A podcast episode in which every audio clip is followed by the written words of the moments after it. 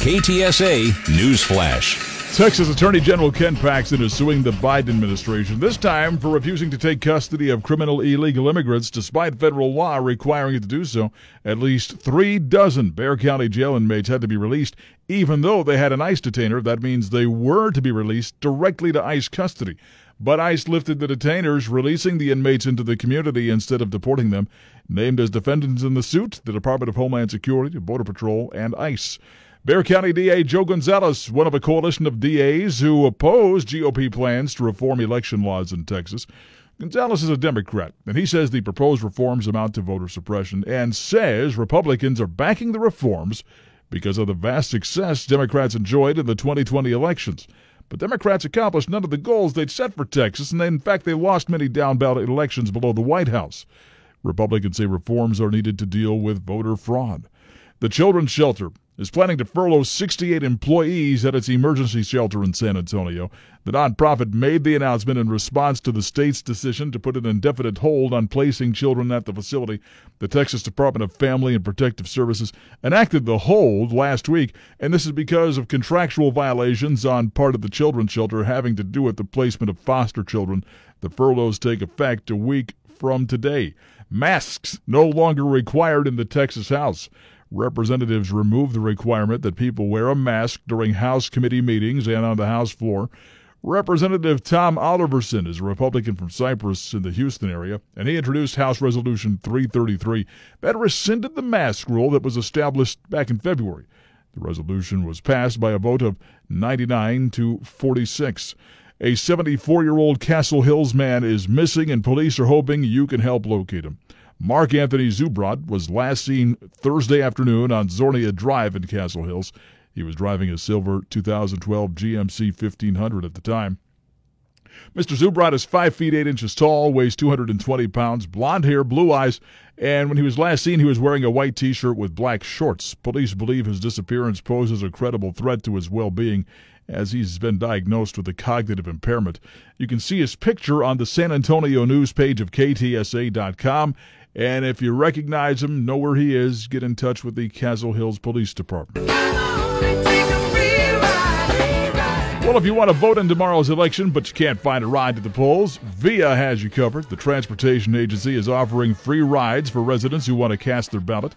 As part of their Ride VIA to Vote initiative, the goal is to encourage civic engagement and participation among VIA customers. To get the free ride, voters can just show the bus driver a valid voter registration card when they get on board. Well, after a seventh month search for a new chief of police in New Braunfels, they've named their interim chief of police for the job. It's Keith Lane, and he's been serving as the interim chief since late last year.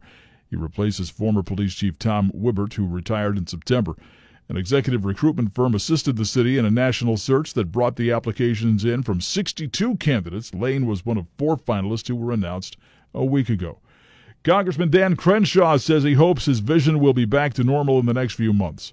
The Houston Republican posted a video on social media saying his left eye is still pretty red, but the retina is staying in place. Crenshaw had emergency surgery earlier this month for a detached retina in his left eye which was damaged in a 2012 IED explosion in Afghanistan. Crenshaw also lost his right eye in the blast. He says he's been participating in House committee hearings and listening to plenty of audiobooks. Several people recovering after being stung by a swarm of angry bees in McAllen. The fire department says six people were stung. Four needed to be taken to the hospital after the bees began swarming around a house yesterday. Two of the injured in critical condition after they were stung. They're expected to recover. Firefighters and animal control personnel removed a huge honeycomb from the walls of the home and expect the remaining bees to scatter to other locations. Country star Morgan Wallen being banned from this year's Billboard Music Awards despite receiving six nominations. Dick Clark Productions saying that Wallen will not take part in the ceremony after he was seen last February using a racial slur in a leaked video. The company says Wallen is a finalist this year based on charting, but he's not going to be included on the show in any capacity. The 27 year old is up for six awards in the country categories, including Top Artist and Top Song. He's apologized for using the slur and has promised to do better. KTSA Sports. Jerry Jones wheeling and dealing in the 2021 NFL Draft after swapping Dallas's number 10 pick with rival Philadelphia in a trade that included the Cowboys picking up a third round pick for a total of 11 selections in the draft. The Cowboys went with Penn State linebacker Micah Parsons. Well, the Rangers opened a four-game series against Boston with a four-to-one win over the Red Sox in Arlington. Rangers manager Chris Woodward. Yeah, it feels good against obviously a good team, a team that's playing well. You know, obviously they're hitting really well. Uh, they're one of the best offenses, not the best offense in baseball. So kind of for Gibby to, you know, our ace to go out there and you know, dominate them and pitch really well, execute. Meanwhile, three Mariners pitchers combined to two hit the Astros as they won one to nothing in Houston. Alex uh, Bregman and Carlos Correa had the two hits for Houston, which snapped its three game win streak. KTSA AccuWeather. Plenty of rain on the way to the area. Flash flood watch in effect beginning today as showers develop. High 74. Rain heavy at times and thunder tonight. Tomorrow could lead to flooding. 67 tonight, 72 tomorrow. Sunshine back Sunday up to 89.